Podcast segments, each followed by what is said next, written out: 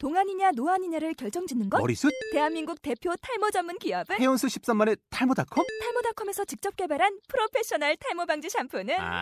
TS 샴푸! 늘어진 두피 모공을 꽉! 단 한 올의 모발까지 꽉! 사용할수록 풍성해지는 나의 모발! 이제 탈모 고민 끝! TS 샴푸!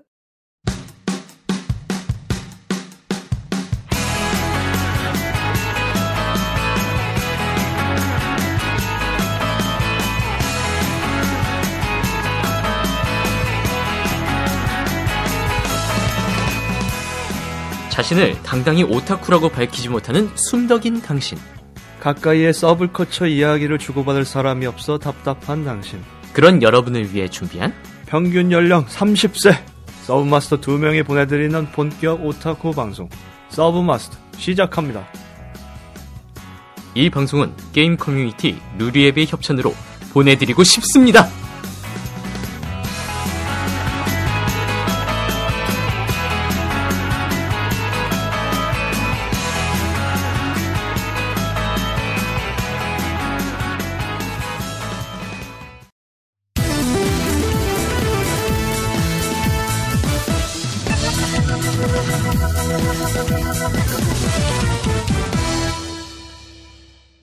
IBS 프로젝트 프레젠트 서브마스터 SD. 안녕하세요. 프로페셔널 오타쿠 서브마스터 존입니다. 젠틀한 오덕 스미스입니다. 첫 방송인데요. 첫 방송 서브컬처 방송을 준비를 했는데, 사실 아프리카 TV 게임 방송이라든지 뭐 만화, 애니메이션, 기타 취미 활동 관련 팟캐스트 들 많이 있잖아요, 이미. 그렇지.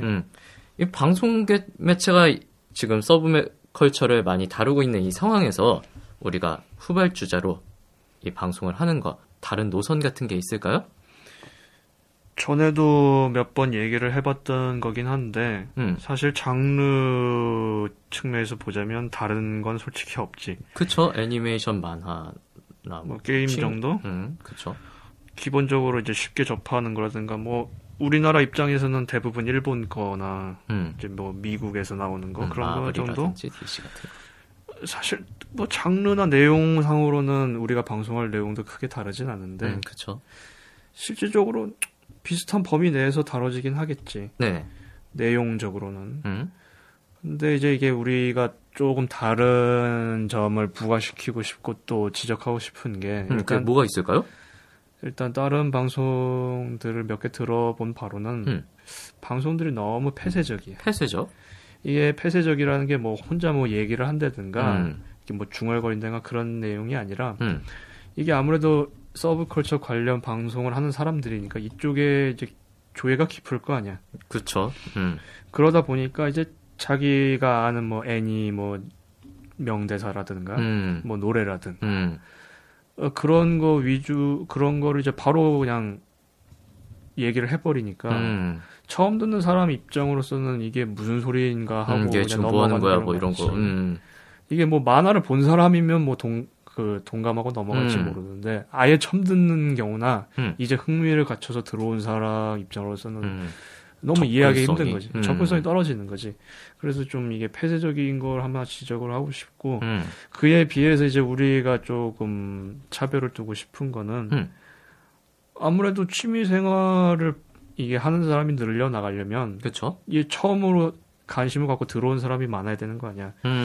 그래서, 일단, 라이트 유저. 그렇지, 라이트 유저인데, 일단, 처음 듣는 사람이 들어도 이해가 가능하게 좀 쉽게 설명을 하고, 아니면 이게 이 대사가 왜 나왔냐, 아니면 도대체 왜 이걸 쓰는 거냐, 그런 거에 대해서 좀 설명을 해주고, 아니면 이제 뭐 다른 사람들이 모르고 있거나, 네. 아니면 요즘 이렇게 대세라고 하는 거 말고 여러 가지 그런 거를 좀 접근하기 쉽게 예전 작품이라든가 뭐 추천을 한다든가 그런 식으로 해서 방송을 진행하면은 아무래도 다른 팟캐스트에 비해서는 좀 더 듣기 편하다고 해야 되나? 그런 방송이 될 거라고 생각해서 지금 이렇게 방송하는 거고. 뭐 크게 차이는 없지만 그래도 나름의 차별을 두고 방송을 하겠다라는 이야기고요. 그렇지. 이런 이야기들에 대해서 방송에 관련된 이야기를 모집하고 있습니다. 이메일 5pjt@hotmail.com fiveepjt@hotmail.com으로 핫메일 아니고 핫메일이에요. hotmail.com으로 이야기 보내주시면 되고요. 같은 계정으로 트위터랑 페이스북도 운영하고 있으니까요. 많은 이용 바랍니다. 네, 많이 보내주세요. 네, 오늘은 사실 첫 방송에 2015년 1분기 신작 애니메이션 리뷰를 하려고 그랬었어요. 그렇지. 네, 근데 지금 아주 야심차게 방송 시기가 2월 초인데 그러면은 사실 일본에서는 4화, 5화 뭐 방송이 되고 지금 보니까 벌써 4화 네. 산행 컷이 그 제공이 됐더라고요.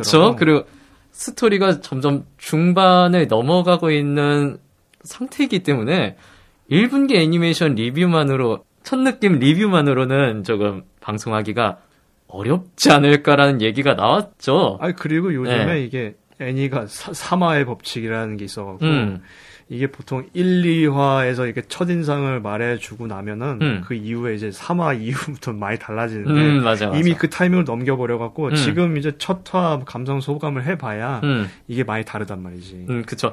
그래서 첫 느낌 리뷰를 뭐 준비했기 때문에 그냥 넘기진 않고 가볍게 다루고 오늘 첫 방송으로 준비한 마스터 테마는 이것입니다. 2015년 1월 서브컬처 행사 총정리. 2015년 1분기 신작 애니메이션 리뷰 방금 말씀드린 대로 당연히 할 거고요. 1월에 있었던 이벤트 많이 있죠? 뭐 있었죠? 일단 내가 갔다 온 걸로는 저기 케이크 스퀘어가 있었고 5회 케이크 스퀘어요? 네. 네. 그리고 그 다음 주인가 다음 주에 키덜트 페어가 있었고 키덜트 하비에스포 2015. 네. 그치. 줄여서 키덜트 페어. 키덜트 페어죠. 네. 너무 길어서 읽기 힘들더라고. 그리고 그 다음 주인가요? 그 다다음 주쯤에 사실 이게 뭐 행사는 아니지만 우리 만화나 애니메이션을 좋아하는 팬분들이면 관심을 가지셨을 투니버스 9기 전속성문 모집에 대해서 이야기를 해보고자 합니다. 일단 우선 2015년 1분기 신작 애니메이션 리뷰를 좀 해볼까 하는데 이번에 너무 많아서. 네, 많죠. 거의 한 2기, 3기, 4기 작품을 빼더라도 한 20작품 정도 되죠, 이번에? 20개. 한 18개에서 20개 되더라고요. 네, 그 정도 되죠. 그 중에서 좀 재밌게 보셨다던가 한 거 있으셨어요? 사실 이게 이전에 이미 둘이서 얘기를 했던 거긴 한데. 얘기했죠. 개인적으로는 이번에 행복 그래비티. 행복 그래비티. 그리고 롤링 걸스. 롤링 걸즈. 그리고 조금 요건 좀 넣을까 말까 좀 고민하긴 했는데 밀리터리. 밀리터리요? 그거는 이제 내 개인적으로 마음에 드는 거였고. 그렇죠. 그리고 저는 데스퍼레이드. 그리고 미남 고교 지구방위부 러브. 순결의 마리아랑 아이돌 마스터 신데렐라 걸즈. 암살교실 정도. 있네요? 맞네. 많죠. 일단 이거를 중점적으로 한번 얘기를 해보고 나머지 작품도 얘기를 살짝 해보도록 하죠. 어떤 거부터 얘기해볼까요? 일단 제일 둘 다 동의하는 거고 제일 이번에 이게 화제로 떠오르는 게 네. 데스퍼레이드죠. 그쵸. 오프닝과 본편과의 차이. 처음에는 신나게 당구치고 술 마시고 이런 거 나오길래 딴딴 하면서 깜짝 놀랐죠. 도대체 무슨 내용일까 궁금했는데 첫 화부터 개인적으로는 사실 이렇게 인간 군상 드라마라 그러나 이런 류를 별로 좋아하진 않는데 사실 저는 예전에 지옥소녀라든지 이전 분기에 사이코패스 같은 거 꽤 좋아했거든요. 그래서 저는 이거 정말 이번 분기 최고라고 보고 있어요. 나는 개인적으로 그 내용은 솔직히 마음에 안 들었는데 연출이라든가 그쵸. 소재가 되게 참신해서 되게 마음에 들더라고. 그래서 이번에 3화는 분위기가 꽤나 반전이 돼가지고 그러니까 앞으로 좀 기대가 되죠. 롤링걸즈는 어떠셨어요? 롤링걸스는 뭐랄까 이게 딱 보면 느껴지는 게 어디서 많이 보던 소품이 보이는 것도 있고 그래서 이게 무슨 느낌일까 하고 한참을 생각을 해봤는데 이게 딱 정리가 되는 게 그 예전에 써머워즈 킬라키를 합쳐놓은 듯한 느낌. 저는 사실 그 가이낙스 스타일 같은 느낌이 그렇지, 들어가지고 아무래도 제작사가 가이낙스였나? 아니었던 것 같은데. 가이낙스는 아니었죠.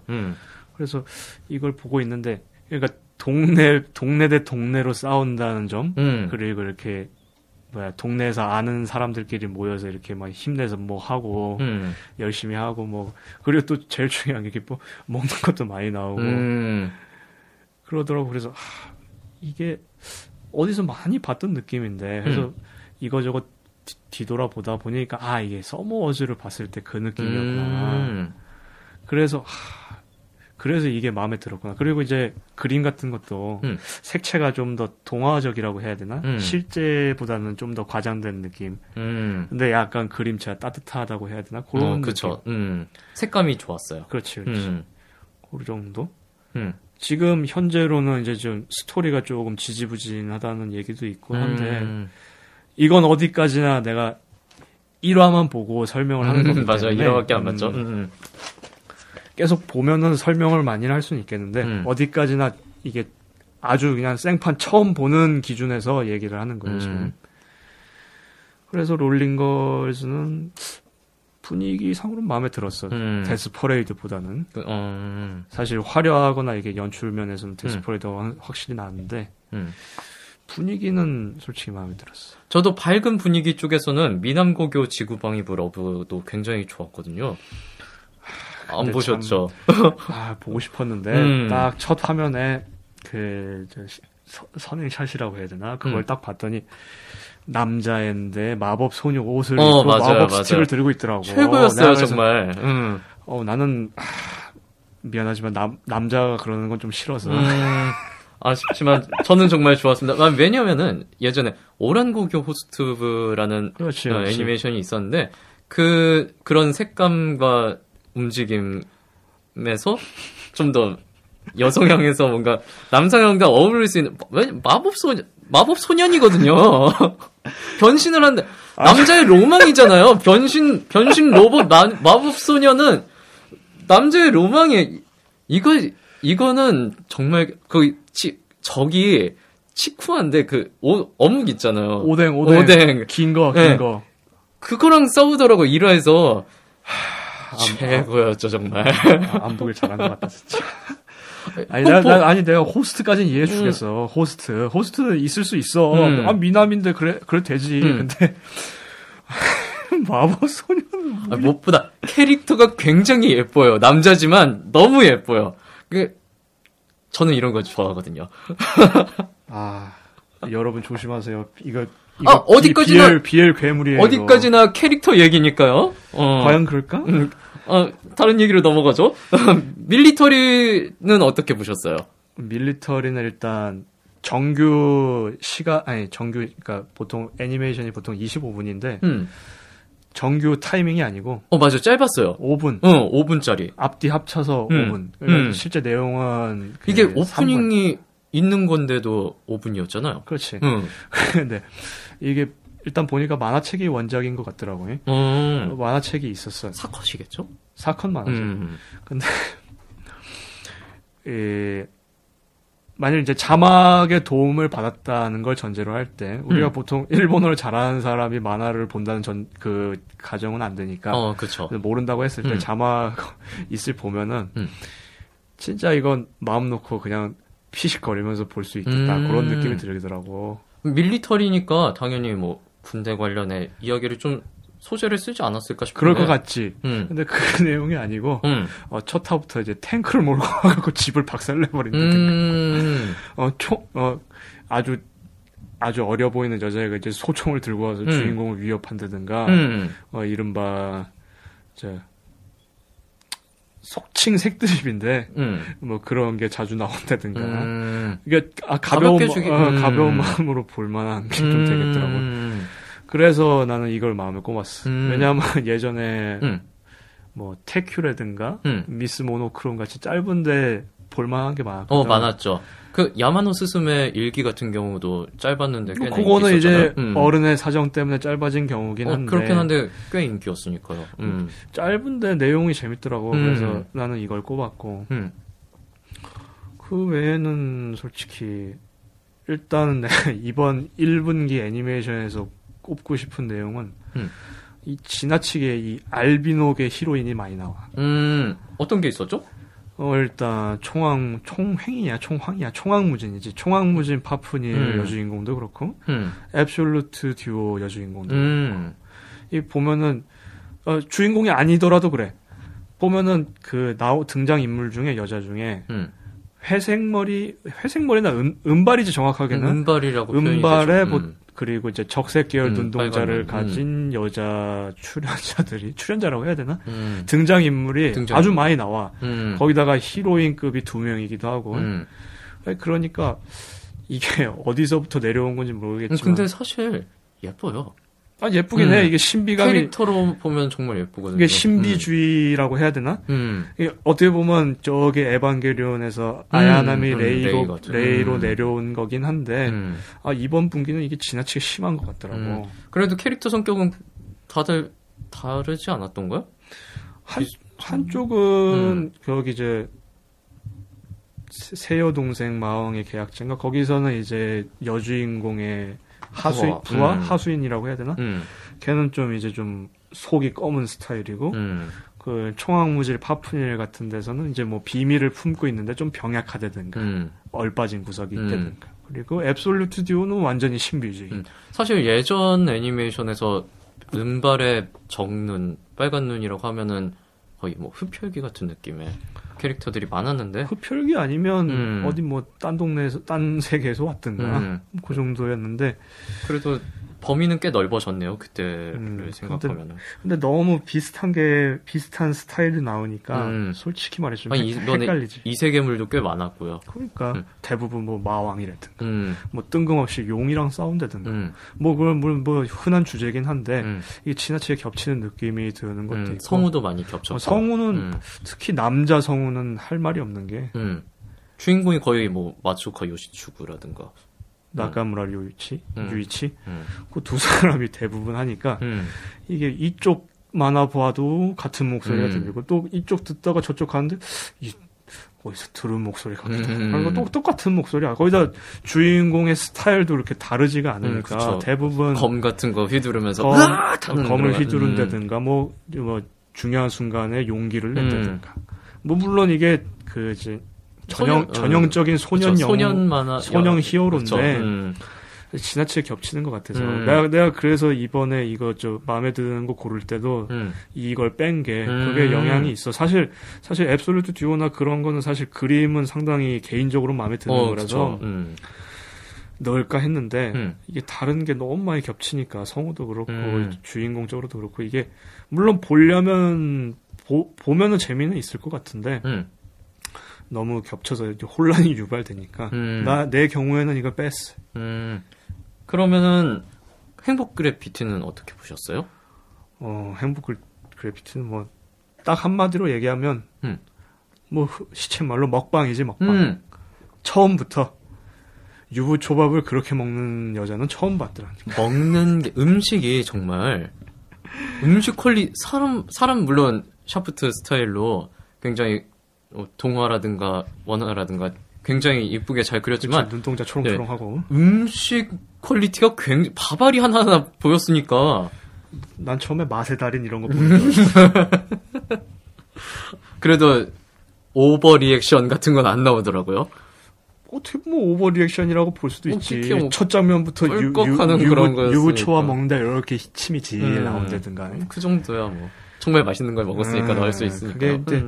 그게 근데 여주인공이라서 그런 거고. 설레죠. 그렇지. 이게 섹시하다고 해야 되나? 조금 문자를 쓰면 관능이라고 하는 건데 이게 이제 뭐 이게 남녀 구분을 해야 될지 모르겠는데 확실히 시선을 끄는 거는 확실하지. 솔직히 나도 딱 보고서 어후 이거는 여기 먹는 게 이렇게 야하냐. 그 생각밖에 안 드니까. 배고픈 거 이전에 아 이거 너무 야한데. 저는 이거 1화를 새벽 2시에 봤거든요. 가장 배고플 시간에. 아. 그래서 사실 행복 그래피티 얘기를 하면은 너무 맛있게 먹더라. 이게 너무 뇌리에 깊숙이 남아가지고. 아마 이거 보고 아마 배 좀 고른 사람 많을 거예요. 사실 저 그 다음 날에 유부초밥 먹었어요. 아니, 너무 맛있게 먹으니까 먹을 수밖에 없어 이거는. 하긴 그래. 그렇죠. 지금 보니까 저번에는 구운 옥수수 뭐. 구운 옥수수 저 전골이라고 하죠. 전골도 있었고. 이번에는 오믈렛 하는데 이렇게 오믈렛 배 쫙 가르니까 안에서 이게 살짝 덜 익은 계란이 쫙 퍼지는. 솔직히 이거 계속 봤으면 참기 힘들었을 거야. 그쵸. 메이드 카페 가고 싶고 그러는. 갑자기 메이드 카페 왜 나? 아, 오므라이스 얘기를 하다 보니까. 오믈렛인데. 오므라이스랑 다른 거였어. 오므라이스는 밥을 얹은 거고. 아니 근데 사실 오므라이스도 나왔네 생각해보니까. 맞아. 아 죄송합니다. 그리고 다른 거는 또 뭐가 있었을까요? 다른 거 뭐 요 좀 화제됐는 게 이거 애니화 된다고 나오고 앞뒤로 해서 우리나라에서도 이게 전 연령 대상으로 한 소설 중에서 유일하게 청소년 열람 불가 판정받은 그 작품이요. 세여 동생 마양의 계약자. 사실 아니 이게 물론 이게 제 이렇게 뭐라 그러지 이렇게 팬티를 보여준다든가 뭐 갑자기 옷이 벗겨진다든가 사실 그런 거는 지금까지 많이 있었죠. 아주 흔했는데 이거는 뭐라 그러지 이거는 뭐 일본 애들이 얘기하는 뭐 판치라나 판모로 이거보다는 더 심하게 너무 적나라한 데다가 기본적으로 이게 그냥 야시시한 게 아니라 이게 섹스 어필에 가깝더라고. 그쵸. 1화만 봤을 때도. 1화만 해도 아니 왜 들어왔는데 여자애가 팬티를 올리고 있는데 화장실에서. 아니 뭐 그거는 사실 그럴 수 있다고. 저는 그 장면 이후에 입을 틀어막고 여자 화장실에서. 그래. 네, 그 장면도 의도적으로 섹스 어필 노린 거야. 왜 갑자기 하반신을 보여주는데 왜 둘이 들썩이는데. 그거 안 봐도 뻔하거든. 물론 이제 고등학생 여러분들한테 미안한 얘기긴 한데, 뭐 주민증 나온 사람은 들어도 돼요. 그렇긴 한데 이게 지나치게 섹스 어필이다. 그래서 사실 나도 남자인 입장으로서 좀 야한 거 나오는데 야시시한 거 나오는 거는 솔직히 싫어하진 않는데, 이건 지나치고 노골적이더라고. 이거는 진짜 성인 애니메이션에 가까운데, 이 얘기 작화도 성인 애니메이션 같은 거 들었고요. 근데 이게 웃긴 게 블루레이에서 지금 TV 방영하는 거 보면 이렇게 의문의 흰색 광선 이런 게 많은데 빛의 장막이죠. 뭐 안개라든가. 근데 이게 블루레이에서는 그게 다 삭제된대네. 그래서 이거는 그러니까 나도 사실은 솔직히 말하면 그림체를 보고 산다 치면 나도 사고 싶긴 한데 너무 지나치게 섹스 어필이 심하니까 이게 좀 거부감이 드는 게 사실이에요. 사실 그것도 그거지만 그 섹스 어필이라고 하죠. 그게 가장 절정에 이뤘던 게 아침잠 깨우러 온 여동생. 그렇지. 네. 그 장면은 정말 논란이 많이 될 수 있다고 봐요. 그게 이제 이른바 그 미연시 미소녀 연애 시뮬레이션이라고 나누어져 있는 이제 통칭 에로게지 에로게. 그렇죠, 에로게죠. 정확하게는 이제 약겜이지 약겜. 그게 대부분 시츄에이션이 옆집에 소꿉친구가 살고 있다거나 여동생이 같이 사는데 부모님은 없고 잠 깨우러 오는 그런 심지어 2층 집이야. 그리고 잠 깨우러 오는데 항상 뭐 깨우다가 이불로 끌어들여서 이렇게 뭐 페이스 투 페이스로 가깝게 닿는다든지 아니면 지금 얘기하는 것처럼 위에 올라타서 깨운다든지 그게 좀 어떻게 보면 판타지스러운 거라고 할 수는 있는데 이게 동화가 처음 보는 사람 입장으로 얘기를 하면 좀 당황스럽기도 하고 어떻게 보면 좋을 수도 있어. 마음에 들 수도 있다고. 사실 게임에서 나도 처음에 이런 거 할 때마다 솔직히 이런 시츄에이션 한번 겪어봤으면 좋겠다 생각한 적도 있었으니까 옛날에. 남자의 로망이죠. 청소년기의 남자의 로망. 근데 이게 너무 공식처럼 다가오니까. 그렇죠. 이제는 뭐 흔하니까. 너무 이제 자기적으로 느껴지고 이게 또 이건가 싶기도 하고. 이게 몸을 파는 것도 아니고 왜 이런 식이냐 하는 자꾸 시간이 들어. 물론 이제 내가 나이가 좀 많아져서 그렇긴 하긴 한데. 그래서 너무 심했어요 이거는. 그러니까 요즘에 또 그래서. 이게 라이트 노벨 원작인데, 얘기 들어보니까, 소설 쪽에서는 얘기가 장난 아니게 진정됐더라고. 성인 쪽인 방향에서. 거의 다 이번에 우리나라에서는 아까도 얘기했다시피. 그쵸, 청소년 금지로 됐고. 금지로 바뀌었죠. 원래는 가볼 수 있었는데요. 예. 그러니까 표지만 봐도 일단 야시시하잖아요. 기본적으로 주인공 남자애가 여자를 한 명씩 껴안고 있는데, 자세가 보통 자세가 아니니까. 예전에도 그런 게 많긴 하고 그냥 대놓고 보여주고 막 그런 것도 많았는데 이번 거는 조금 지나치지 않나. 너무 지나치지 않았나. 그게 좀 있었어. 순결의 마리아는 어떠셨어요? 순결의 마리아는 이거 일본 12월에 사실 일본을 갔다 왔어요. 저희 둘이. 그때 소프마비라든가에 거대하게 그게 걸려 있었지. 애니메이션 이제 시작한다고. 가장 화제가 됐던 애니메이션이 아니었을까, 일본에서. 맞아. 아니, 나는 처음에 그거 플래카드 걸려있는 거 보고, 처음에는, 이게, 토리야마 아키라, 드래곤볼 그린 사람, 그 사람이 그린 건가 했는데, 막상 또 보니까 다른 사람이더라고. 다른 사람이죠. 첫 인상이 그랬던 것 뿐이고, 내용은 보니까, 의외로, 여주인공이 순수한 순결의 마리아니까요. 네, 아주 순수한 편이더라고. 남자 사귀어본 적도 없고. 그래서 순결의 마리아긴 한데 현재 지금 진행된 내용을 보면은 이제 이거는 스포일러가 될 테니까 구체적으로 언급은 안 하는데 하여튼 이게 뭐라고 해야 되지? 그러니까 전쟁을 싫어한다고 해야 되나? 마리아가요? 그렇지. 1화를 봤을 때는. 그쵸. 이렇게 주변 마을 사람들 도와주고, 막, 심지어 마녀 할머니 흉내를 내가면서. 부끄러운 것도 있긴 할 텐데. 그러니까 1화 내용 보면은 대부분 이제 마리아가 좀 새침하고, 귀여운 그런 이제 성격을 어필하는데, 이제 후반에서는 전쟁 같은 게 상황을 좀 비판하는데, 나는 이번에 좀 신기했던 게, 전쟁하는 게 이렇게 막 이게 중세 배경이니까. 중세 배경. 막 칼 도끼하고 막 갑옷 입고 덤비는 건데, 이게 목숨을 걸고 싸우는 게 아니라, 용병들끼리 돈을 걸고, 이게 돈을 벌려고. 중간에 보면은. 그래도 다친 사람도 꽤 많이 나왔거든요. 다친 사람도 있는데, 이게 죽이거나 그렇게 하려고 전쟁을 하는 게 아니고. 목적은 그게 아니죠. 목적이 돈이더라고.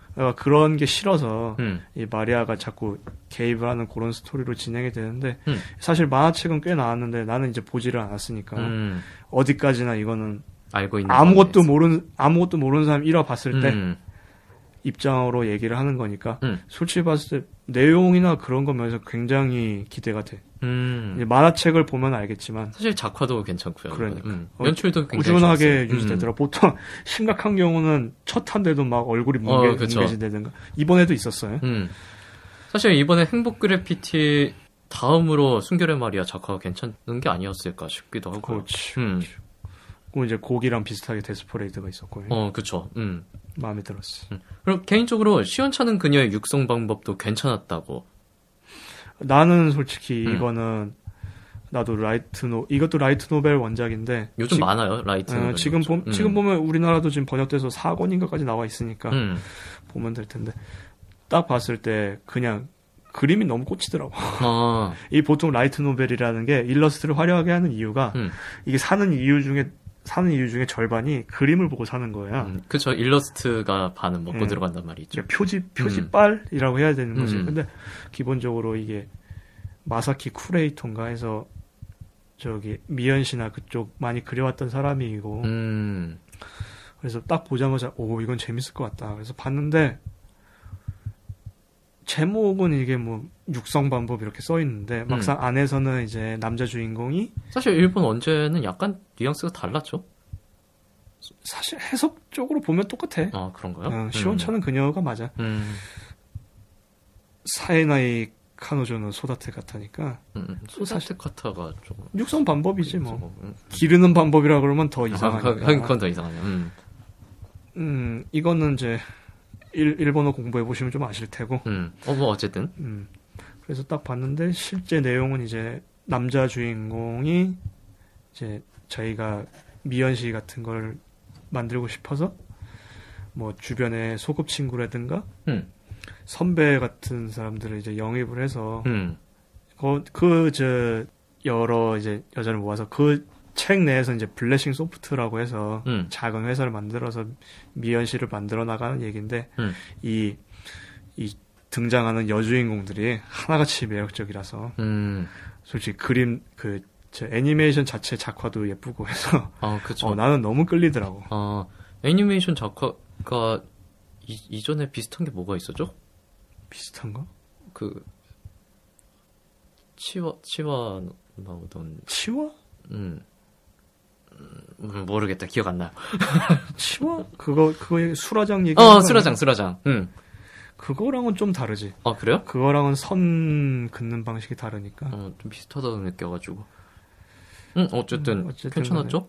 그래서 앞으로가 기대되는데, 요즘에 지금 다른 애니메이션 커뮤니티 사이트 같은 데 가보면은, 대부분 내용이 이제,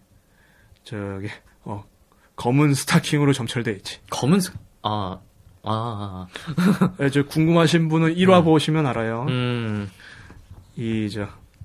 양말이랑 스타킹은 전혀 다른 거기 때문에. 우린 어디까지나 리뷰를 해주는 거지, 네타바라를 할 생각은 없으니까요. 그리고 이게 뭐 개인적 취향에 대해서 뭐 왈가왈부는 안 할 테니까. 관심 있으신 분은 1화 보세요.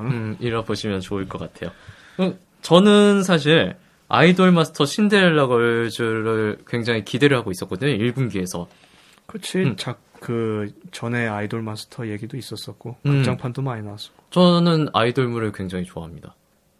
뭐 러브라이브 포함해서. 그렇죠. 러브라이브도 그렇고 사실은 아이마스를 먼저 좋아했어요.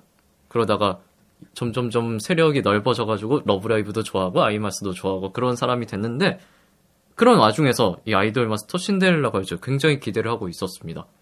정확하게 이게 무슨 내용이야, 이 신데렐라 걸즈라는 게?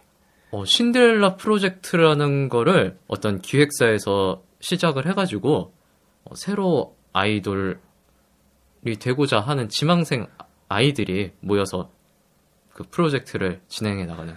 그러면은 원래 아이돌 마스터랑은 다른 건가요? 전혀 달라요.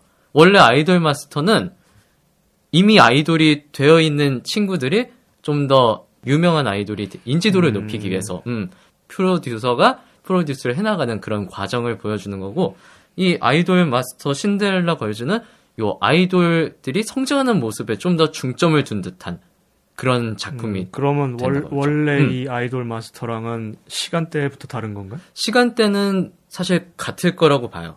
크게 다르지 않아요. 이거는 다시 한번 확인해 봐야 되는 거고. 이거는 다음 주를 기대해 주세요. 그리고 암살교실도 저는 굉장히 재밌게 봤거든요. 이건 기본적으로 만화책부터가 엄청나게 인기였기 때문에. 네, 일본 점프에서 연재를 하고 있어요. 주간 점프에서. 그렇지. 거기다가 선생님 성우가 카미야 히로시고. 카미야 히로시면은 일단 인기 보장 되는 거거든요. 뭐 아라라기 코요미라든가. 그렇죠. 또 뭐 더브로에서도 티에리아로 나왔었고. 또 요 근래에 들자면 이제 극장판으로 나온 낙원 주방에서 프론티어 세터라고 로봇 역할도 했었고.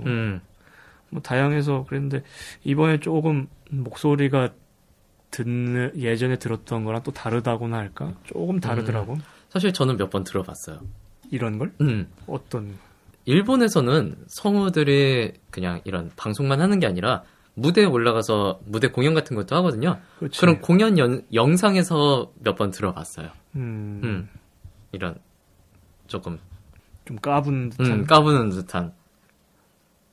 뭐 주제 자체가, 이게 암살교실이라는 게 주제부터가 워낙에 신선해서. 그쵸.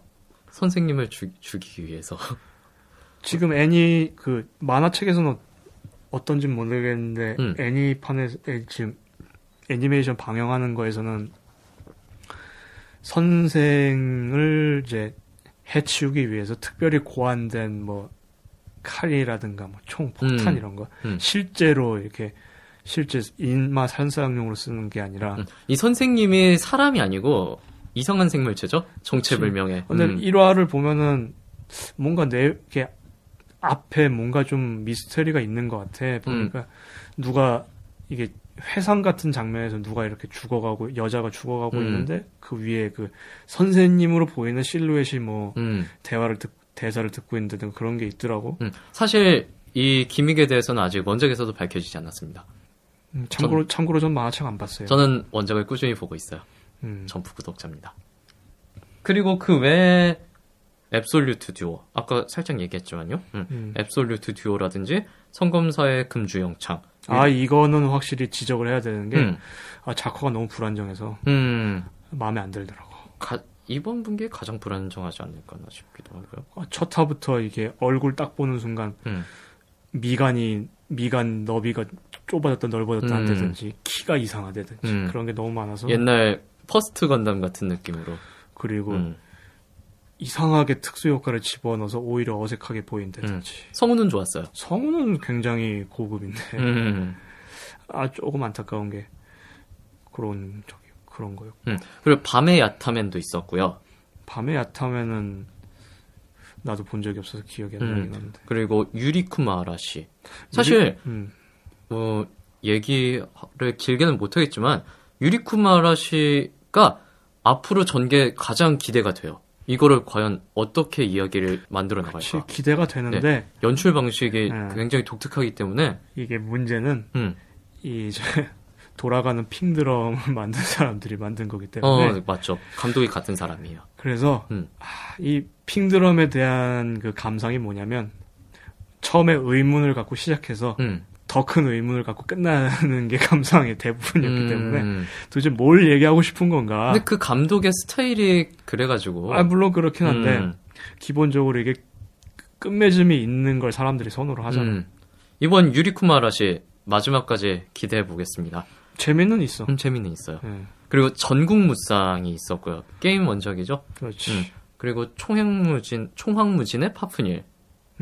그리고 이제 방영한 지 얼마 안 된 이스카가 있고요. 이스카. 영어로 이스카예요. 영어로 이스카예요. 그리고 이거는 조금 얘기하기 뭐하다가 좀 그런데 함대 컬렉션 참 할 말 많은데 할 말이 너무 많아서 기본적으로 이제 한국 사람 입장으로선 참아줄 수가 없지. 그렇죠. 사실 나도 이거 이번에 일본 여행 갔다 오면서 상당히 많은 제품이라든가 서적을 봤는데 굉장히 많았어요. 사실 이게 참여하는 일러스트도 많고 기업도 여러 군데가 붙어있기 때문에 사실 캐릭터는 굉장히 이쁘게 잘 그렸거든요. 캐릭터는 확실히 잘 만들었는데 그 캐릭터의 기원이 전혀 좋은 게 아니기 때문에 우리 입장으로서는 굉장히 열받는 거라서 신경이 쓰이죠. 제목만 얘기하는 선에서 나가도 그만하도록 하죠. 보고 싶은 사람은 봐도 되는데 일단 중요한 게 그 캐릭터가 뭔지 어디서 유래를 했는지는 확실히 알고 지나가야 돼. 그러면은 할 말이 많아져요. 그리고 단순하게 얘기해서 조금이라도 알아보고 싶으면 미드웨이 해전 검색해 보세요. 미드웨이 해전이요? 미드웨이. 그 외에 이제 2기, 3기, 4기 방송된 작품들이 한 9작품 정도 있었어요. 꽤 많아. 프리큐어까지 치면 10작품 정도 될 것 같고요. 프리큐어. 도그데이즈, 도쿄굴, 듀라라라, 알드노아 제로, 오늘부터 신령님, 조조의 기묘한 모험, 창궁의 파트너 엑소더스, 쿠로코의 농구, 탐정 오페라 밀키홈즈 이렇게 있고요. 대부분 엄청나게 유명한 작품들이죠. 굉장히 유명해요. 이번 1분기에서 사실 신작을 위주로 얘기하기 때문에 자세하게는 얘기 안 하겠지만 이 2기, 3기, 4기 요 작품들은 보셔도 좋습니다. 특히 개인적으로는 도그데이즈는 볼만해요. 저는 조조요. 조조는 조금 매니아틱하지 않나 싶긴 한데 사실 이게 처음부터 보면은 볼만해요. 그리고 크로코도 괜찮고요. 크로코는 뭐 이제 정통적인 이제 스포츠 만화 이제 슬램덩크랑은 조금 다르긴 한데. 그래도 슬램덩크 이후에 애니메이션만 봤을 때 슬램덩크 이후에 제대로 된 농구 만화가 나왔다는 점에서는 굉장히 볼만한 거죠. 그리고 밀키홈즈도 뭐 괜찮죠. 조금 정신이 나가긴 했지만 이건 밀키 홈즈는 저 서양 애들한테는 가끔 조롱의 대상이 될 때도 있어요. 아 그래요? 저기 영국 그 BBC에서 하는 셜록 홈즈 얼굴 사진이랑 저기 헐리우드에서 저 로버트 다우니 주니어가 셜록 홈즈 찍은 거 그리고 밑에 재팬이라고 하고서 밀키 홈즈 그림이 나와 있는 경우가 있어서 조금 비웃음당할 때도 있긴 한데 그래도 굉장히 재밌는 작품입니다. 볼만해요. 근데 조금 정신 나간 유머를 싫어하는 사람은 좀 보기 힘들 거예요. 그래도 2분기에는 은혼이 있기 때문에 1분기 이걸로 일단 볼만하죠. 은혼은 인정하긴 한데 이것도 정신 나간 유머 싫어하는 사람은 좀 싫을 거야. 힘들죠. 그리고 조금. 개인적으로 도쿄굴도 괜찮으셨다고. 아 도쿄굴은 내가 처음에 이걸 딱 봤을 때는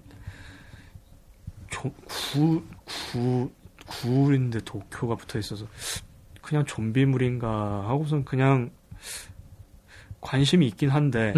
아주 다가가지는 못하고 그냥 넘어가는 그 정도였는데 이번에 2기 1화를 봤더니 조금 뭐라 그래야 되지? 좀 배틀물인 것 같기도 하고 이해 안 가는 부분이 있었죠. 배틀물인 것 같기도 하고 주인공이 보니까 처음에는 지금은 백발인데 보니까 얘기 들어보니까 전에는 그냥 보통 사람이었다 그러대요. 이제 그 인과관계는 이제 만화책을 천천히 보면은 아는 거고 그냥 2기 1화만 봤을 때는 확실히 인상 깊었어. 계속 볼만한 요인이 있더라고. 왜 주인공이 이런 식으로 행동을 하는지 이걸 보면은 왠지 1기도 보고 싶고 만화책도 보고 싶어하는 요인이 될 것 같아. 자 그럼 여기까지 한 30개의 작품을 한번 이야기해봤는데요. 그치. 잠시 쉬었다가 제5회 케이크 스퀘어 키덜트 하비 엑스포 2015 투니버스 9기 전속성우 모집에 대해서 이야기해보도록 할게요. 잠시 쉬면서 음악 한번 들어볼까요? 2015년 2월 25일에 릴리즈됩니다. 데스퍼레이드 오프닝 테마. 이거 뭐라고 읽죠? 브레디오? 응.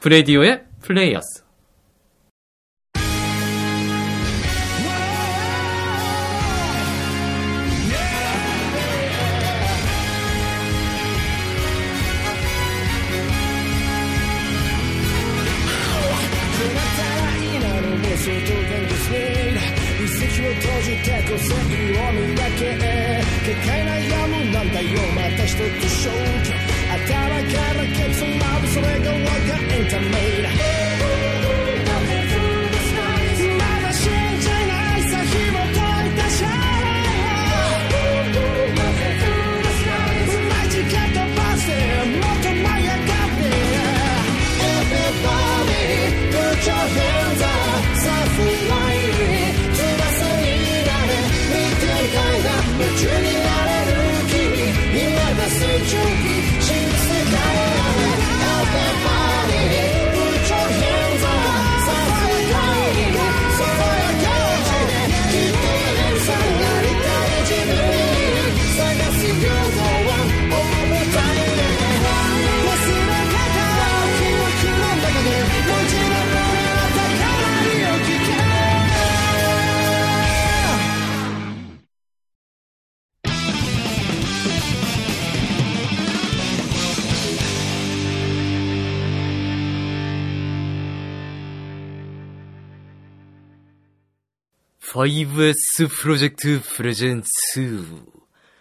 서브마스터 SD 서브마스터 오늘은 2015년 1월 서브컬처 행사 총정리를 마스터 테마로 보내드리고 있습니다. 이번엔 코엑스에서 있었던 행사 2개에 대해서 한번 얘기를 해볼까요? 많은 게 있었지. 네, 많다기보다 2개밖에 없었는데 어쨌든간 제5회 케이크 스퀘어랑 키덜트 하비 엑스포 2015에 대해서 한번 얘기를 해볼까 해요. 그렇지. 네. 일단 케이크 스퀘어는 갔다 와본 게 나밖에 없어서 네 위주로 얘기를 하게 될 텐데 일단 1월 11일에 1월 11일에 있었죠. 네. 근데 이게 나도 되게 우연히 발견한 거였어. 원래는 다른 사람이랑 이제 영화 약속 때문에 코엑스에 갔었었는데 그랬죠. 갑자기 이렇게 사람이 막 이게 웅성웅성하는 게 심해서 올라가 봤더니 이 행사를 하고 있더라고. 그 부분은 좀 내가 반성해야 되는 거고. 그래서 가봤는데 케이크 스퀘어라고 했는데 나는 코믹 외에는 별로 들어본 게 없어서. 저도 사실 처음 들어봤어요. 처음 들어본 거라서 이게 뭘까 하고 봤는데 기본적으로 코믹처럼 이렇게 동인지를 판다든가 창작 창작한 것들을 이제 판매하는 그런 이제 부스인데 이번에 약간 달랐던 게 그 삼성역 코엑스에서 개최를 했잖아요. 그렇지. 원래는 네. 이제 세텍이라고 저기 하계울역에 네. 있는 거에서 하는데 그때에 비해서 확실히 규모가 많이 커진 제가 듣기로 하더라고요. 국내 최대 규모로 이번에 행사가 열렸다고 하더라고요. 이번에 기업 참가한 거 몇몇만 봐도 이번에 꽤나 많이 투자를 한 것 같더라고요. 직접 갔다 오신 경험 한번 얘기해 주시죠. 일단 뭐 기본적으로 아까 처음 지금 밖만큼 얘기했듯이 사이즈부터가 놀랐고 사이즈가, 왜냐하면 네. 내가 맨 처음 코믹 가본 게 10년에서 15년 전이기 때문에 그때면 군뱅이나 아니면 하겨울에 기억상으로는 양재동이었어. 그 군뱅이라고 부르는 그 저 뭐 고무 풍선 같은 데서 하는 거. 거기 가본 게 최초이자 마지막 기억인데 그리고 나서 한 10몇 년 지나서 이걸 와보니까 사이즈가 너무 다르더라고. 예전에 코믹 갔을 때 기억이랑 지금 이 케이크 스퀘어랑 뭐 다른 게 어떤 게 있었을까요? 일단은 사이즈는 일단 얘기했고 일단 거기 이제 부스에 나와서 판매한 사람들이 파는 물건들이 엄청나게 다양하더라고. 다양하다면 어떤? 그러니까 옛날에 내 기억으로는 그래. 옛날에는 저기 종이에다 그림 그려서 그걸 코팅한 다음에 열쇠고리를 꽂아서 판든가 군번줄 열쇠고리죠. 아니면 그저 클리어 파일 같은 걸 만들든가 포스터 같은 것도 있었고 아니면 그 얇은 책자 만드는 그런 게 거의 대부분이었는데 이번에 가봤더니 뭐 아까 얘기했던 그런 고리부터 시작해서 뭐 키홀더, 배지 심지어 귀금속도 있더라고. 목걸이 같은 걸 만드는 것도 있고 아니면 이렇게 하드커버 아트북을 따로 낸 사람. 아트북요. 음반도 있었고. 그리고 이제 자체적으로 스마트폰용 앱 게임을 개발해서 나온 사람도 있었고. 이번에 그 소설이나 이런 건 없었나요? 문학 작품. 소설도 있었고요. 소설은 근데 대부분 성인 쪽이 좀 많고 이게 아예 창작 소설 좀 두꺼운 거, 얇은 거 말고 두꺼운 건 성인 쪽에 있었고. 아 이번에 엘로벨도 참가를 했어요. 네, 그건 이제 이번에 첫 참가더라고. 아. 그래서 이번에 보니까 저기 그 언어 책에 보면은 이제 원래 커버 말고 다른 이제 일러스트 들어간 커버 같은 걸 주는 행사하던데 꽤나 뜨겁더라고. 그 이건 조금 안타까운 거긴 한데 이제 그 초천 게임 넵튠에서 달력이 나오는데 그 달력은 이제 우리나라에서 뭐 번역을 한거나 그게 아니라 일본 제품을 갖다 팔더라고. 그건 조금 아쉬웠고. 아 그대로 그냥 팔더라고. 2015년 거를 파는데 그건 조금 아쉬웠고. 그래도 일단은 라이센스 제품이었겠죠? 국내. 기본적으로 넵튠 하이스쿨이 번역돼서 나오기 때문에 아마 상표권 자체는 라이센스 있을 것 같은데 그건 조금 아쉽더라고. 아마 일본 달력을 그대로 갖고 왔으니까 휴일도 일본 걸로 표시가 돼 있을 거야. 아, 그건 정말 아쉽네요. 그건 참 유감인 부분이지. 그것도 있었고 그리고 판매하는 물건 중에서 제일 많았던 거는 카드택이라 그래서. 카드택? 그 일반 트럼프 카드보다 좀 세로가 긴 거 한 1.5배 정도? 세로가 길다. 그 하면 탄자쿠 같은 그런 건가요? 탄자쿠라기보다는 타로 카드 크기에 조금 큰 타로 카드 크기에 가깝지. 그런 거를 이제 이게 앞뒤 이제 광 코팅된 그런 종이로 만든 건데. 그러니까 일반 그 TCG 게임 카드 보면 이렇게 빳빳하게 돼 있는 그런 종이 있잖아. 그게 반질반질한 거. 그런 걸로 이제 일러스트를 그 안에 넣어서 파는 게 굉장히 많았어. 이게 아마 내 생각에는 옛날에 이제 그 코팅해서 열쇠고리 꽂던 그거의 열쇠고리. 이제 이후 연장선인 것 같은데 이게 굉장히 많았고 마음에 드는 것도 굉장히 많았어. 구매하신 건 있으셨나요? 나도 몇 가지 사긴 했는데 뭐 저 미쿠 일러스트라든가 하츠네 미쿠 그런 것도 있었고 저 마법소녀 마도카 마기카도 있고 종류는 다양했어요. 저한테 선물로 몬스터볼 비즈공예도 줬고요. 그건 비즈공예는 저건 진짜 저게 아이디어 상품이지. 저런 거는 가능은 했는데 별로 내가 본 적이 없어서 이번에 봤는데 꽤 마음에 들더라고요. 잘 샀습니다. 잘 받았습니다. 그리고 뭐 장점은 이런 게 있었다고 하면 안 좋았던 점, 좀 아쉬웠던 점 같은 게 있었을 것 같은데. 이 안 좋은 점을 얘기하기에 앞서서 일단은 이 듣는 분들한테 미리 얘기를 해드리는 건데 일단 저는 경제학과를 졸업을 했어요. 대학교에서. 그렇죠. 그래서 물론 이제 이게 뭐 팔고 사는 게 경영 분야에 더 가깝다고 볼 수 있긴 한데 기본적으로 물건을 사고 판다든가 수요 공급 측면에서 조금 지적하고 싶은 내용이 있긴 한데 일단 전제로 할게 일단 나도 이런 거 동인지 같은 거를 사러 다니는 사람이고 이렇게 창작 활동이 벌어진 거에 대해서 굉장히 환영하는 입장이에요. 그렇죠. 왜냐하면은 이게 뭔가 문화가 살아있다는 증명이기도 하고 물론 안타깝게도 우리는 우리나라 만화가 별로 없고 다 일본에서 수입한 걸 갖다가 하는 거지만 창작 정신 자체는 비판할 게 아니니까 거기서부터 시작하는 거니까. 거기서부터 시작하는 거지 뭐 처음부터 대박이 터지는 건 없으니까. 그렇죠. 그래서 더 나은 작품을 보고 싶고 더 기발한 거 보고 싶고 더 쓸만한 걸 보고 싶으니까 이제 격려나 이제 그 조언 차원에서 이런 얘기를 해주는 건데 만일 이제 참여했던 분들에 따라서는 이게 내가 얘기하는 게 굉장히 기분 나쁘게 들릴 수도 있어요. 이거는 먼저 양해 말씀을 부탁드리고 일단 얘기를 해보면 첫 번째가 그 공간에 비해서 부스가 너무 많아서 좁아. 그래도 최대 규모였으니까 꽤나 컸을 텐데요. 꽤나 컸는데 이게 성인 남자가 한 3-4명이 이렇게 일렬로 지나다니기에는 힘들 정도로 빽빽하더라고. 그리고 이제 구경하는 사람이 이제 부스 앞에 서 있으면은 그 자리만큼 또 비껴가야 되니까 저쪽에서 오는 사람이랑 자꾸 뒤섞이기도 하고 조금 불편하더라고. 이건 내가 답답한 점 중에 하나였고, 이거는 뭐 그 판매하시는 그런 사람들에 대한 불만 아니고 그 행사 주최 쪽에서 하는 얘기고. 그리고 또 하나 얘기하자면은 이건 이제 코믹이랑 좀 다른 점이긴 한데 그 그림 그리는 재료 같은 거 있잖아요. 마커라든가 뭐 펜, 만화용지라든가 톤, 만화용지 뭐 등등등 뭐 프린터면 프린터 그런 걸 판매하는 부스가 전혀 없었어요. 딱 하나 있는 건 저쪽에 저 기업 부스에 일러스트 학원 부스 딱 하나 있더라고. 근데 그거는 동구를 파는 데가 아니니까. 그러네요. 도구 같은 게 있었으면 참 좋았을 텐데. 그치. 아무래도 글 쓰고 그림 그리고 이런 거 하는 게 대부분인데 그렇죠. 그런 거에 비해서 내 옛날 기억으로는 그 코믹 같은 데에서는 이제 늘 있었죠? 알파에서나 알파인가 하여튼 큰 문구점에서 나와서 세세하게 뭐 색상별이면 종류별이면 종류별 쫙 늘어놓고 그렇게 판촉해도 하고 그랬는데 이번 이 QX캔은 그런 게 전혀 없더라고. 그게 좀 안타까웠고. 그러네요. 이거 이제부터는 이제 판매하시는 부스 쪽 얘기인데 지금 이제 케이크 스퀘어 팜플렛에도 나와 있지만 부스명을 확인하기가 힘들어. 부스명은 확실히 기재가 뭐 안 된 것도 있지만 기재가 돼 있긴 했거든요. 돼 있긴 하지. 근데 막상 이거를 만일 이 부스명이 써 있는 이 팜플렛을 들고 거기 가서 찾으려고 그러면 찾는데 한 세월이 걸려. 그쵸. 하도 많으니까. 하도 많은 데다가 여기 팜플렛에 써 있을진 몰라도 그 부스에 안 써 있단 말이야. 안 써 있는 경우가 많더라고. 그러니까 자기네들이 파는 물품들만 이렇게 올려져 있지. 제대로 된 이름을 찾을 수가 없어서 상당히 난처한 경우가 많더라고. 그리고 이게 한두 개여야지.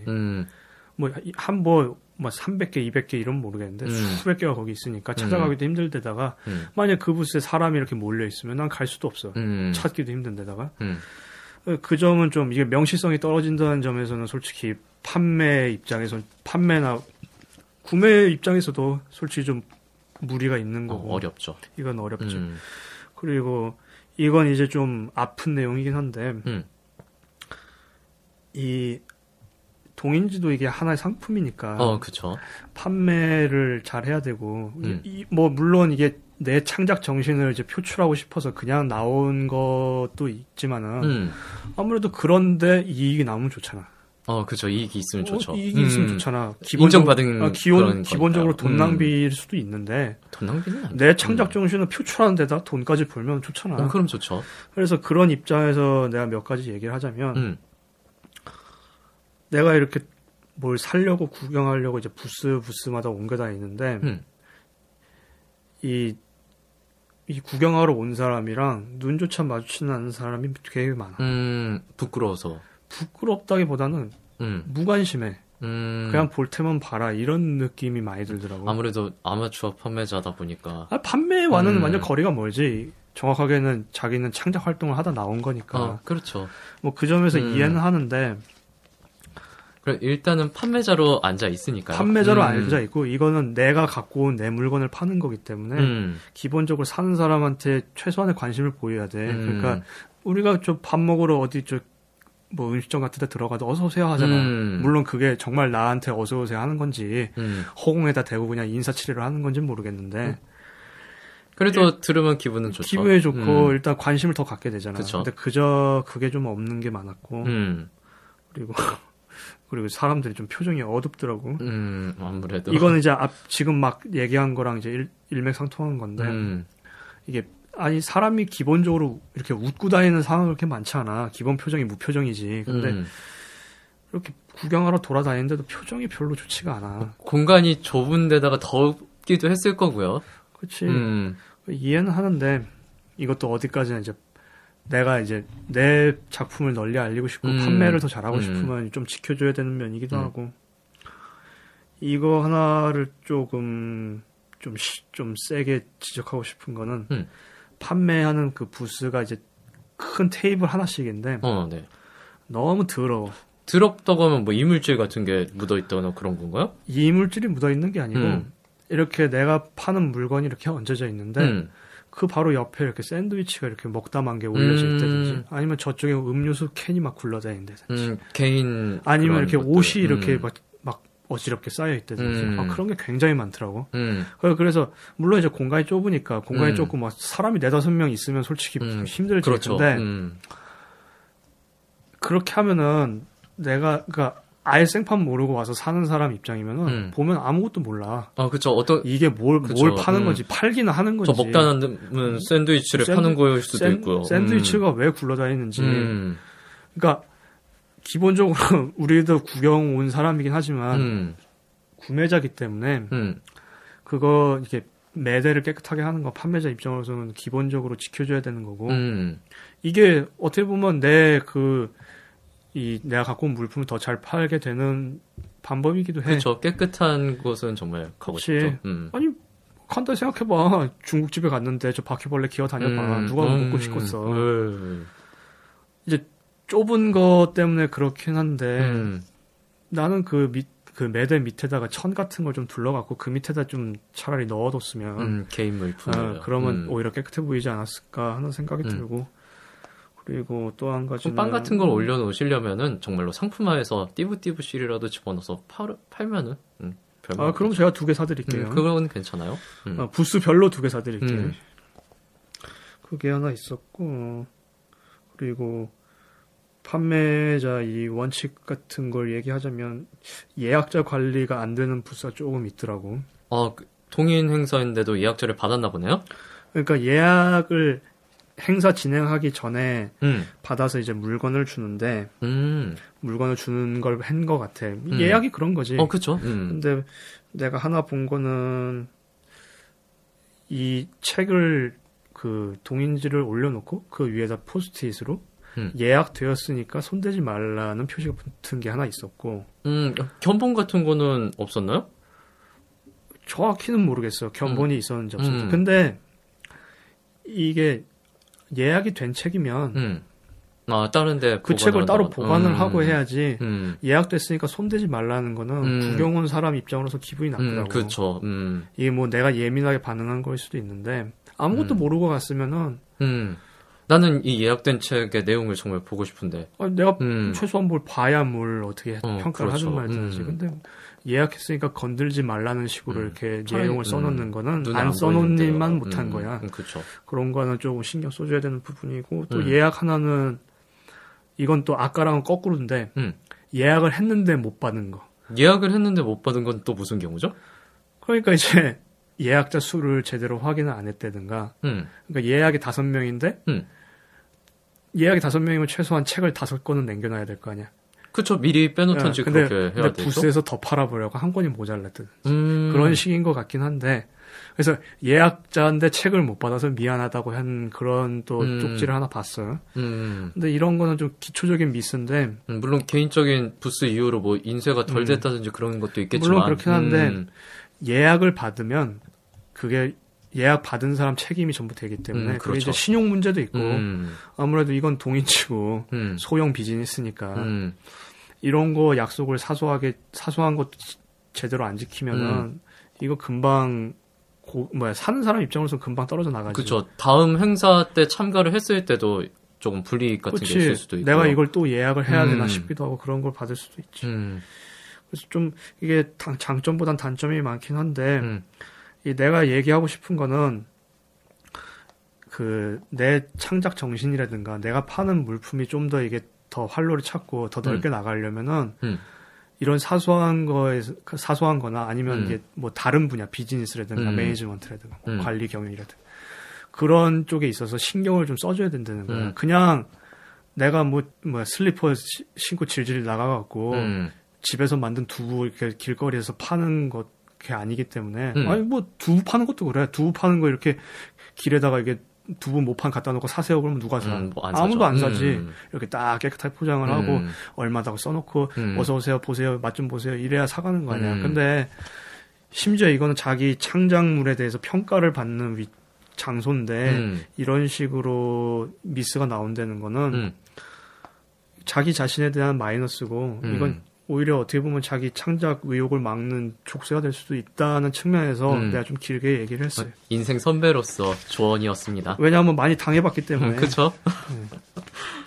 그러면은 케이크 스퀘어는 뭐 이 정도 얘기를 해보고요. 또 다른 행사가 키덜트 하비에스포 2015가 있었죠. 요거는 이제 저희 둘이 갔다 왔어요. 네, 둘이 갔다 왔습니다. 4일 동안 8만여 명이 방문을 했다고 해요. 굉장히 많이 방문을 했는데 특히 토요일은 장난이 아니었어요. 네, 그렇습니다. 키덜트 페어 이것도 한번 장점이랑 단점 아쉬웠던 점을 좀 한번 얘기를 해볼까요? 장점이라고 하면 일단 키덜트를 주제로 잡고 하는 박람회 같은 게 거의 없고 아마 이게 유일하지. 아, 그렇죠. 이것도 지금 이게 몇 번째, 이게 지금 확인은 안 되는데 2회나 3회 정도 됐을 거예요. 그러니까 이게 일단 작년은 확실히 있었습니다. 이게 아주 희귀한 페어고 이게 1년에 한 번 볼까 말까 한 거기 때문에 그렇죠. 시간 안 맞으면 갈 수도 없어. 서울에서 뭐 한 번, 부산에서 한 번 이런 식으로 네. 하기 때문에 정확하게 얘기하면 서울에 있는 사람은 2년에 한 번 할 수 있을까 말까라는 얘기지. 부산에 있는 사람도 그렇고. 아니요, 실제로는 한 6개월에 한 번씩 하더라고요. 아, 그래? 예. 네. 의외로 자주 하는 것 같긴 한데. 아니, 나도 이게 일단 지역별로 보면 1년에 한 번씩 간다고 보는 게 맞죠. 나는 이건 뉴스에서만 보고 이번에 가본 건 처음이라고. 아, 저는 지난번 페어 때 갔다고 이번에 갔다 왔는데 사실 지난번 페어보다 사이즈가 너무 작아졌어요. 어느 정도로 작아졌대? 공간은 똑같은데. 참여한 뭐 기업체라든지 그런 이벤트 같은 게 거의 반토막 났다고 해도 좋을 정도로. 하긴 그래. 네, 이번에는 뭐 다양하지도 않았고요. 아쉬웠죠, 그런 게. 그건 아쉬운 점이고. 지금 일단 장점을 얘기하는 거 일단 좋았던 점을 한번 얘기해 보죠. 장점은 저기 코믹이나 케이크 스퀘어에 비해서 좀 오는 사람이 다양하다는 거. 애초에 이 행사 자체가 대상을 20대에서 40대 정도 잡아놨기 때문에. 근데 막상 직접 가보니까 아주 어린애부터 이제 나이 드신 가족 단위로 오시고 나이 드신 분들도 있더라고. 그래서 이렇게 여러 방면에서 부류 사람이 참여하는 건 굉장히 좋은 점인 것 같아. 그리고 뭐 대회라든지 시연회, 뭐 체험회 같은 게 좀. 종류는 적지만 그래도 해볼 게 많았다. 그렇죠. 이번에 보드 게임이 있었고. 보드 게임은 저쪽에 테이블 한 20개에서 30개 차지하고 있었고. 그 종이 공작도 있었고요. 페이퍼 크래프트는 아예 전시회 겸 체험회를 같이 했었고. 그리고 저쪽에 비즈공예. 비즈공예는 이제 애들이 관심을 갖고 이제 엄마랑 같이 하는 그런 쪽으로 있었고. 이게 한국 타미야에서 이 행사를 협찬하다 보니까 대회가 크더라고. 있었죠. 예. 미니카랑 RC카 대회가 있었죠. 그렇지. 네. 되게 뜨거웠어요. 나는 토요일날 한 번 더 갔었는데 대회를 하는데 사람이 바글바글 하더라고. 보기 힘들 정도로 많죠. 그리고 체험이라고 하면은 이번에 RC 관련으로 체험할 게 많이 있었죠. 뭐 드론이라든지. 저 이게 키덜트랑은 좀 거리가 먼 것 같긴 한데 세그웨이라 그래서 이렇게 몸 기울이면 이제 따라서 움직이는 그런 것도 있어요. 그런 전기 자전거 같은 거. 전기 자전거, 전기 바이크 이런 것도 좀 있었고. 그 정도 꽤나 해볼 건 많았던 것 같아. 그랬죠. 좀 작긴 하지만. 작긴 했지만요. 그에 비해서 사실 안 좋은 점도 꽤나 많이 걸렸는데. 일단 이번 키덜트 페어 얘기를 하면은 사실 그 얘기는 빼놓을 수 없을 것 같아요. 이게 키덜트 페어가 아니라 키덜트 하비에스포였거든요. 하비 쪽에 조금 불협화음이 있었죠. 하비. 네. 하비에 꽤나 문제가 많았지. 그 선행 판매가 아니라 뭐였죠? 예약 판매. 한정 예약 판매. 예. 네, 저도 거기 줄 서려고 했는데 저기 직원한테 제지당했어요. 줄이 끝났다고. 근데 막상 들어가니까 내가 그때 봤던 번호보다 한 60번까지 더 있던데. 그래서 그건 좀 기분이 조금 안 좋았고. 그쪽에 운영 문제가 좀 있었죠. 이게 판매 상품에 대해서 이렇게 운영을 이런 식으로 하는 거는 상당히 불만이 터져나올 상황이에요. 물론 이제 여기서는 얘기는 안 하겠지만 보니까 이미 커뮤니티 사이트에서 상당히 많이 말이 오갔더라고. 그 해당 그 점포 홈페이지나 그쪽에서도 말이 많았고 지금도 문제되고 있고. 사실 이게 일본 쪽에 그 구스마일 컴퍼니라는 회사랑 협력해가지고 진행했던 행사잖아요. 그렇지.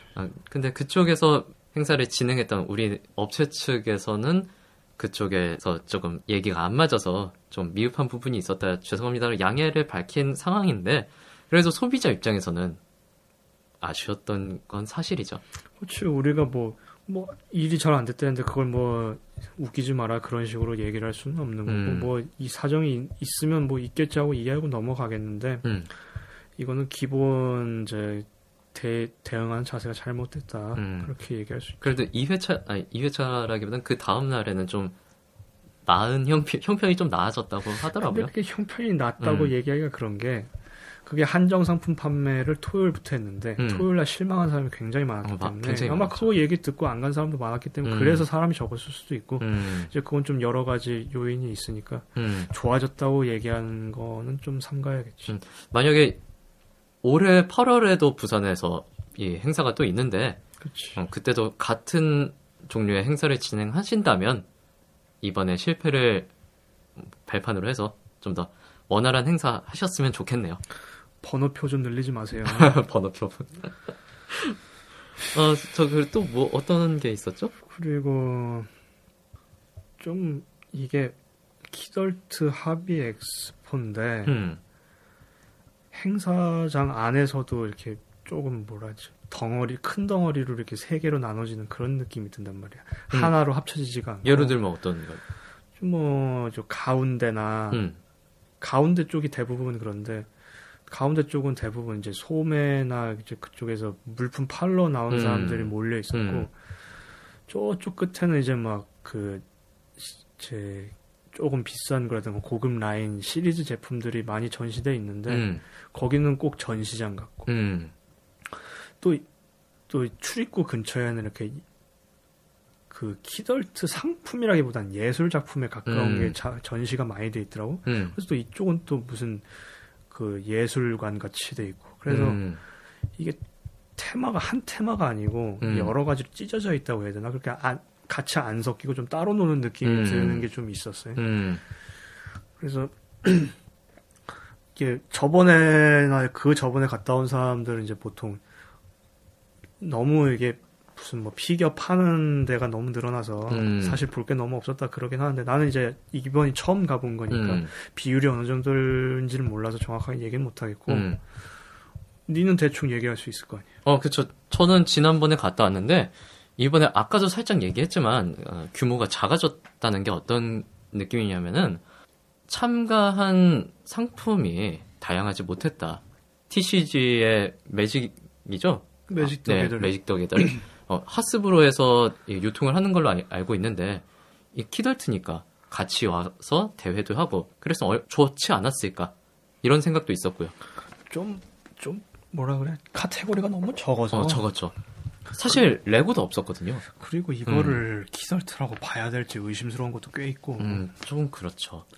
그러니까 제 다이캐스트 모형이라든가 그런 거는 사실 어른도 하기 힘든 취미인데 옛날에 꼬맹이 시절에 이렇게 쬐끄맣게 해갖고 이렇게 뒤로 당겼다 놓으면 가는 그런 거에 생각을 해서 그런지는 몰라도 사실 그런 모형들이 성인 취미 생활로도 사실 상당히 비싼 축에 속하는데 거기에 그냥 덩그러니 놓여 있었다는 점도 조금 그렇고 물론 뭐 키덜트 쪽에 들어가는 건 맞긴 한데 너무 따로 놓는 것 같아서 너무 비싸니까 그 토요일도 그렇고 가서 보면은 그쪽에 사람이 없어.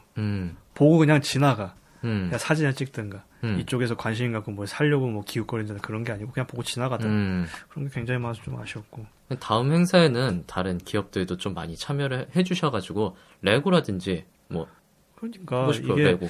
유일하게 그나마 키덜트라는 이름 달고 하는 행사 딱 하나 있는 건데 이렇게 자꾸 규모 축소되는 거는 참가하는 사람 입장으로서도 좀 기분이 안 좋더라고요. 그런 것도 있었고 그리고 제일 지적하고 싶은 거는 지금 이 규모 축소된 거랑 얘기해서 이게 좀 큰 브랜드들이 들어왔는데 막상 거기 기업에 대해서 관련자들이 한 명도 보이지가 않더라고요. 아, 그쵸. 내가 카메라 들어와서 인터뷰하는 건 몇 번 봤는데 사실 우리가 뭐 관련자를 알아볼 수 있거나 그런 건 아니지만 그런 건 아닌데 지금 이름만 들어도 딱 큰 거 몇 개 있잖아. 타미야라든가 저 굿스마일 컴퍼니라든가 그런 게 꽤 있는데 나는 그쪽 사람들이 직접 와서 좀 관리를 하고 이렇게 지켜볼 거라고 생각을 했는데 그런 게 없고 그냥 국내 관계자들끼리 다 해결을 하더라고. 그렇죠. 후처리 보고를 받지 않았을까 싶어요. 그래서 이게 좀 큰 행사로 되려면은 그런 좀 관계자들이 좀 높은 사람이 와서 좀 인터뷰도 좀 하고 이게 좀 잘 됐으면 좋겠다든가 협찬을 하든가 이렇게 마크 크게 붙여놓고 그런 거 있잖아. 그 F1 경주 같은 거 보면은 자동차에 막 엄청나게 붙어 있잖아. 옷에도 잔뜩 붙어 있고. 그러니까 이게 홍보 효과를 누려야 되는데 이게 한국 시장이 너무 작아서 그런지는 몰라도 아무래도 시작하는 시장이다 보니까 너무 좀 뭐라 해야 되지? 잘다고 해야 되나? 그런 느낌이 들더라고. 이게 참 안타까운 점이야. 뭐 키덜트 페어 얘기는 여기까지 하면 될 것 같고. 이 정도로 괜찮은가요? 사실 막 얘기하자면 끝도 없는데. 너무 얘기하면 너무 안 좋은 쪽으로 얘기가 너무 많이 가서 벌써 안 좋은 거 많이 얘기해가지고 그래도 좋은 거 다시 한번 얘기를 하면은 뭐 이런 키덜트 하비 페어라는 게 생겼다는 거. 아 이거는 진짜 흔치 않은 기회예요. 이거는 정말 잘 만든 것 같아요. 최소한 거기 가서 딴 사람 눈치 안 보고 즐겁게 이거 뭐 즐기고 갈 수 있는 우리들만의 공간이 생겼다는 거죠. 큰 행사기 때문에 이거는 갈 수 있으면 반드시 가야 돼. 반드시 가야 됩니다. 그렇지. 네. 조금 비싸긴 하지만. 조금 비싸긴 하지만요. 아니, 근데 그래도 가볼 만한 가치는 있어요. 충분히 있어요. 많이 천 투자할 수 있잖아. 그렇죠. 그 정도야 할 만하죠. 아, 그러면 여기까지 한번 얘기를 해봤고요. 잠시 쉬었다가 투니버스 9기 전속서무 모집에 대해서 이야기해보도록 하겠습니다.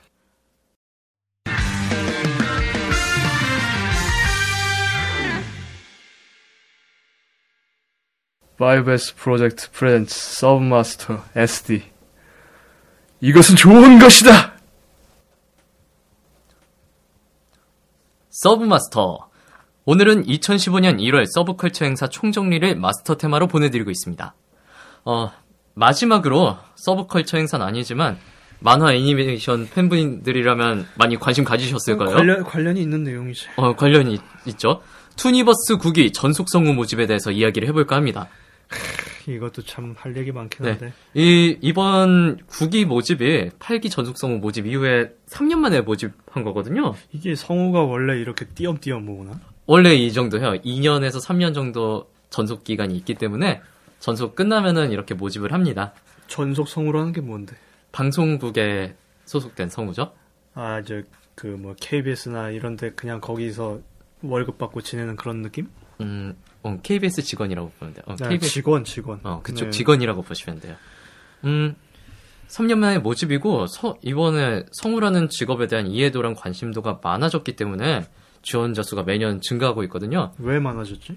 재작년 기사에 따르면은 직업 만족도가 한 2위로 나왔어요. 발표가. 뭐가 만족스럽길래? 글쎄요. 성우분들 얘기를 들어보면은 굉장히 만족스럽다고 합니다. 저도 생활을 해보지 못했기 때문에 잘은 모르겠지만 그냥 근데 나같이 처음 듣는 사람 입장으로서는 성우라는 게 기본적으로 이게 월급을 받는 게 아니라 자기가 녹음을 한 거에 대해서 급여를 받는 거 아니야? 그쵸. 수당을 받는다고 하죠. 이게 아무래도 요즘에 커뮤니티 사이트에서도 좀 논란이 됐었던 거긴 한데 이제 더빙에 대해서 영화 더빙 영화극장 작년인가? 작년 설날 때 어벤져스 더빙을 처음 내보냈다가 그거하고 싸움 붙은 것도 봤는데 그거는 정말 우스운 싸움이었는데요. 근데 그러니까 아무래도 그런 것 때문에 더빙이 줄어드는데 성우가 직업 만족도 2위가 나온다는 게 좀 신기해서. 왜냐면 성우라는 직업이 더빙만 하는 직업은 아니거든요. 사실은 뭐 광고도 하고 있고요. 라디오 드라마도 하고 있고요. 활동 범위는 굉장히 넓습니다. 그리고 자기가 좋아하는 일을 하는 거기 때문에 직업 만족도가 높을 수밖에 없죠. 하긴 좋아하지 않으면 할 수 없는 직업 중에 하나죠. 그렇죠. 연기죠. 그러다 보니까 한 남녀 12명 정도 모집을 하면은 2,700명 정도 지원하는 상황이죠. 엄청나네. 거의 200분의 1 정도? 이번 투니버스 경쟁률도 굉장히 셀 거라고 예상이 돼요. 아직은 안 나왔지. 네, 작년 12월 KBS도 역대 최고로 높았다고 들었거든요. 걱정이 되네요. 이번에 이 왜 걱정을 하느냐? 이번에 스미스 씨 처음으로 지원을 하셨죠? 조는 지금 한 3년? 3년이죠. 3년 연속으로 네. 3년 연속인가? 세 번 연속이지. 아니요, 3년이에요. 3년이요? 3년 동안 공부하고 있습니다. 네, 3년 네. 연속으로 지금 공부 중인데 네, 이번에 연기 공부하고 있습니다. 전 사실 합격 이런 거 바라지 않고 궁금해서 같이 녹음을 했어요. 그래요? 꽤나 바로 하셨던 걸로 기억하는데요. 이 목소리하고 되겠어요? 첫 녹음 때는 꽤나 공격적이었죠? 녹음을 3번 했어요. 여러분 성우가 쉬운 게 아니더라고요. 그쵸. 연기입니다. 힘들어. 네. 진짜 힘들더라고. 내가 이거 마이크 앞에다 대고 얘기하는데 쪽팔려갖고 아무도 없는데 쪽팔려. 저만 있었는데요. 그러니까 주변에 뭐 듣는 사람이 뭐 여러 명 있는 것도 아닌데 엄청 쪽팔리더라고. 굉장한 자신감을 가지고 연기를 하셔야 됩니다. 이게 뭐라 그러지? 아랫도리 힘 빡 주고 해야 돼요. 복식호흡이죠. 네. 아랫도리 단전이요. 아랫도리 맞지 뭐. 네. 무슨 아랫도리를 생각하는 거야, 지금? 단전이죠, 당연히. 단전이잖아. 이상한 생각하면 안 된다. 그쵸. 이번에 1차 발표가 2월 6일에 있습니다. 네. 네. 저희를 포함해서 지원하신 우리 지원자 여러분, 꼭 수험번호가 기재되어 있길, 공지사항에 수험번호가 기재되어 있길 바랍니다. 거의 일본만에서 자주 나오잖아요. 그 입학식 가기 전에, 학교 앞 게시판에 번호 써 있는 거. 그거 보는 기분이지 뭐. 네. 희망과 환희와 절망과 아쉬움이 교체되는 순간인데 2월 6일까지 뭐 잘 지내다 보면 좋은 결과 있지 않겠습니까? 거기 접수하러 가는 것도 참 일이었어요. 힘드셨죠? 그 지리를 몰라갖고 괜히 수색역으로 걸어가갖고. 아니 접수하는 건물이 CJ E&M 건물인데 네, 엔터테인먼트 건물이죠. 거기를 나와서 수색역 표지판 보고 걸어갔는데 중앙선 타려고 수색역에 오니까 그 건물이 다시 보이더라고. 한 바퀴 돌아온 거지. 그러니까 접수하신 분들은 꼭 디지털 미디어 시티역으로 돌아가세요. 아니시면은 월드컵 공원역으로 네. 쭉 가셔도 됩니다. 수색역 가려고 했다가는 피보예요. 네, 수색역은 힘드실 거예요. 힘들어. 그날 안 그래도 비도 날리고 그랬는데. 자, 그럼 오늘 방송 여기까지 하도록 할까요? 꽤 많은 얘기를 했어요. 네, 꽤 많은 얘기 한 4개 정도 얘기했어요. 그럼 끝내기 전에 2월 서브컬처 주요 행사 안내를 좀 해볼까요? 중에서 일단 제일 가까운 게 2월 7일 토요일. 오전 10시 반부터 오후 7시까지 제16회 TRPG 11 플레이가 서울 약수역 호연제? 네, 호연제 뮤지컬 하우스에서 열리고요. 네, 참가자 전원 경품이 있다고 하네요. 오, 괜찮은데 뭘 주는지 모르겠지만. 그러게요. 그리고 같은 날 토요일 오전 10시부터 오후 5시까지 몬스터헌터4 사냥 스터디 앤 사냥 모임이 부산에서 열리고요. 네. 장소는 소민 아트센터 2층 카페 클리어? 네. 카페 클리어에서 열리고요. 네. 요거는 지금 이제 몬스터헌터 포지 한글판 체험 이벤트랑 같이 실시가 될 거고요. 한글판이 나옵니다. 조만간 나오니까요. 3월 26일이었죠. 아마. 그리고 이 두 이벤트는요. 참가자를 미리 모집하기 때문에요. 네. 가시고 싶으신 분은 그날 당일날 못 간다고 울지 마시고 미리미리 신청하세요. 네. 관련 홈페이지 공지사항이나 저희 트위터랑 페이스북에 링크 연결돼 있으니까요. 확인해 주시고요. 그쪽 확인해 주시면 네. 될 것 같고요. 자세한 내용은 그쪽에 더 써 있어요. 네. 그리고 같은 또 2월 7일 토요일에서 8일 일요일까지 저 부산에서 제91회 코미월드가 열리고요. 한 달 만에 열리네요. 그렇죠. 네. 그리고 장소는 백스코 본관. 요것도 이제 자세한 거는 이제 저 트위터나 페이스북 확인해 주시고. 네. 그리고 그 다음 주. 이게 어떻게 보면 제일 큰 행사로 볼 수는 있긴 한데 2월 14일 토요일에서 15일 일요일까지 서울 코미월드 제130회.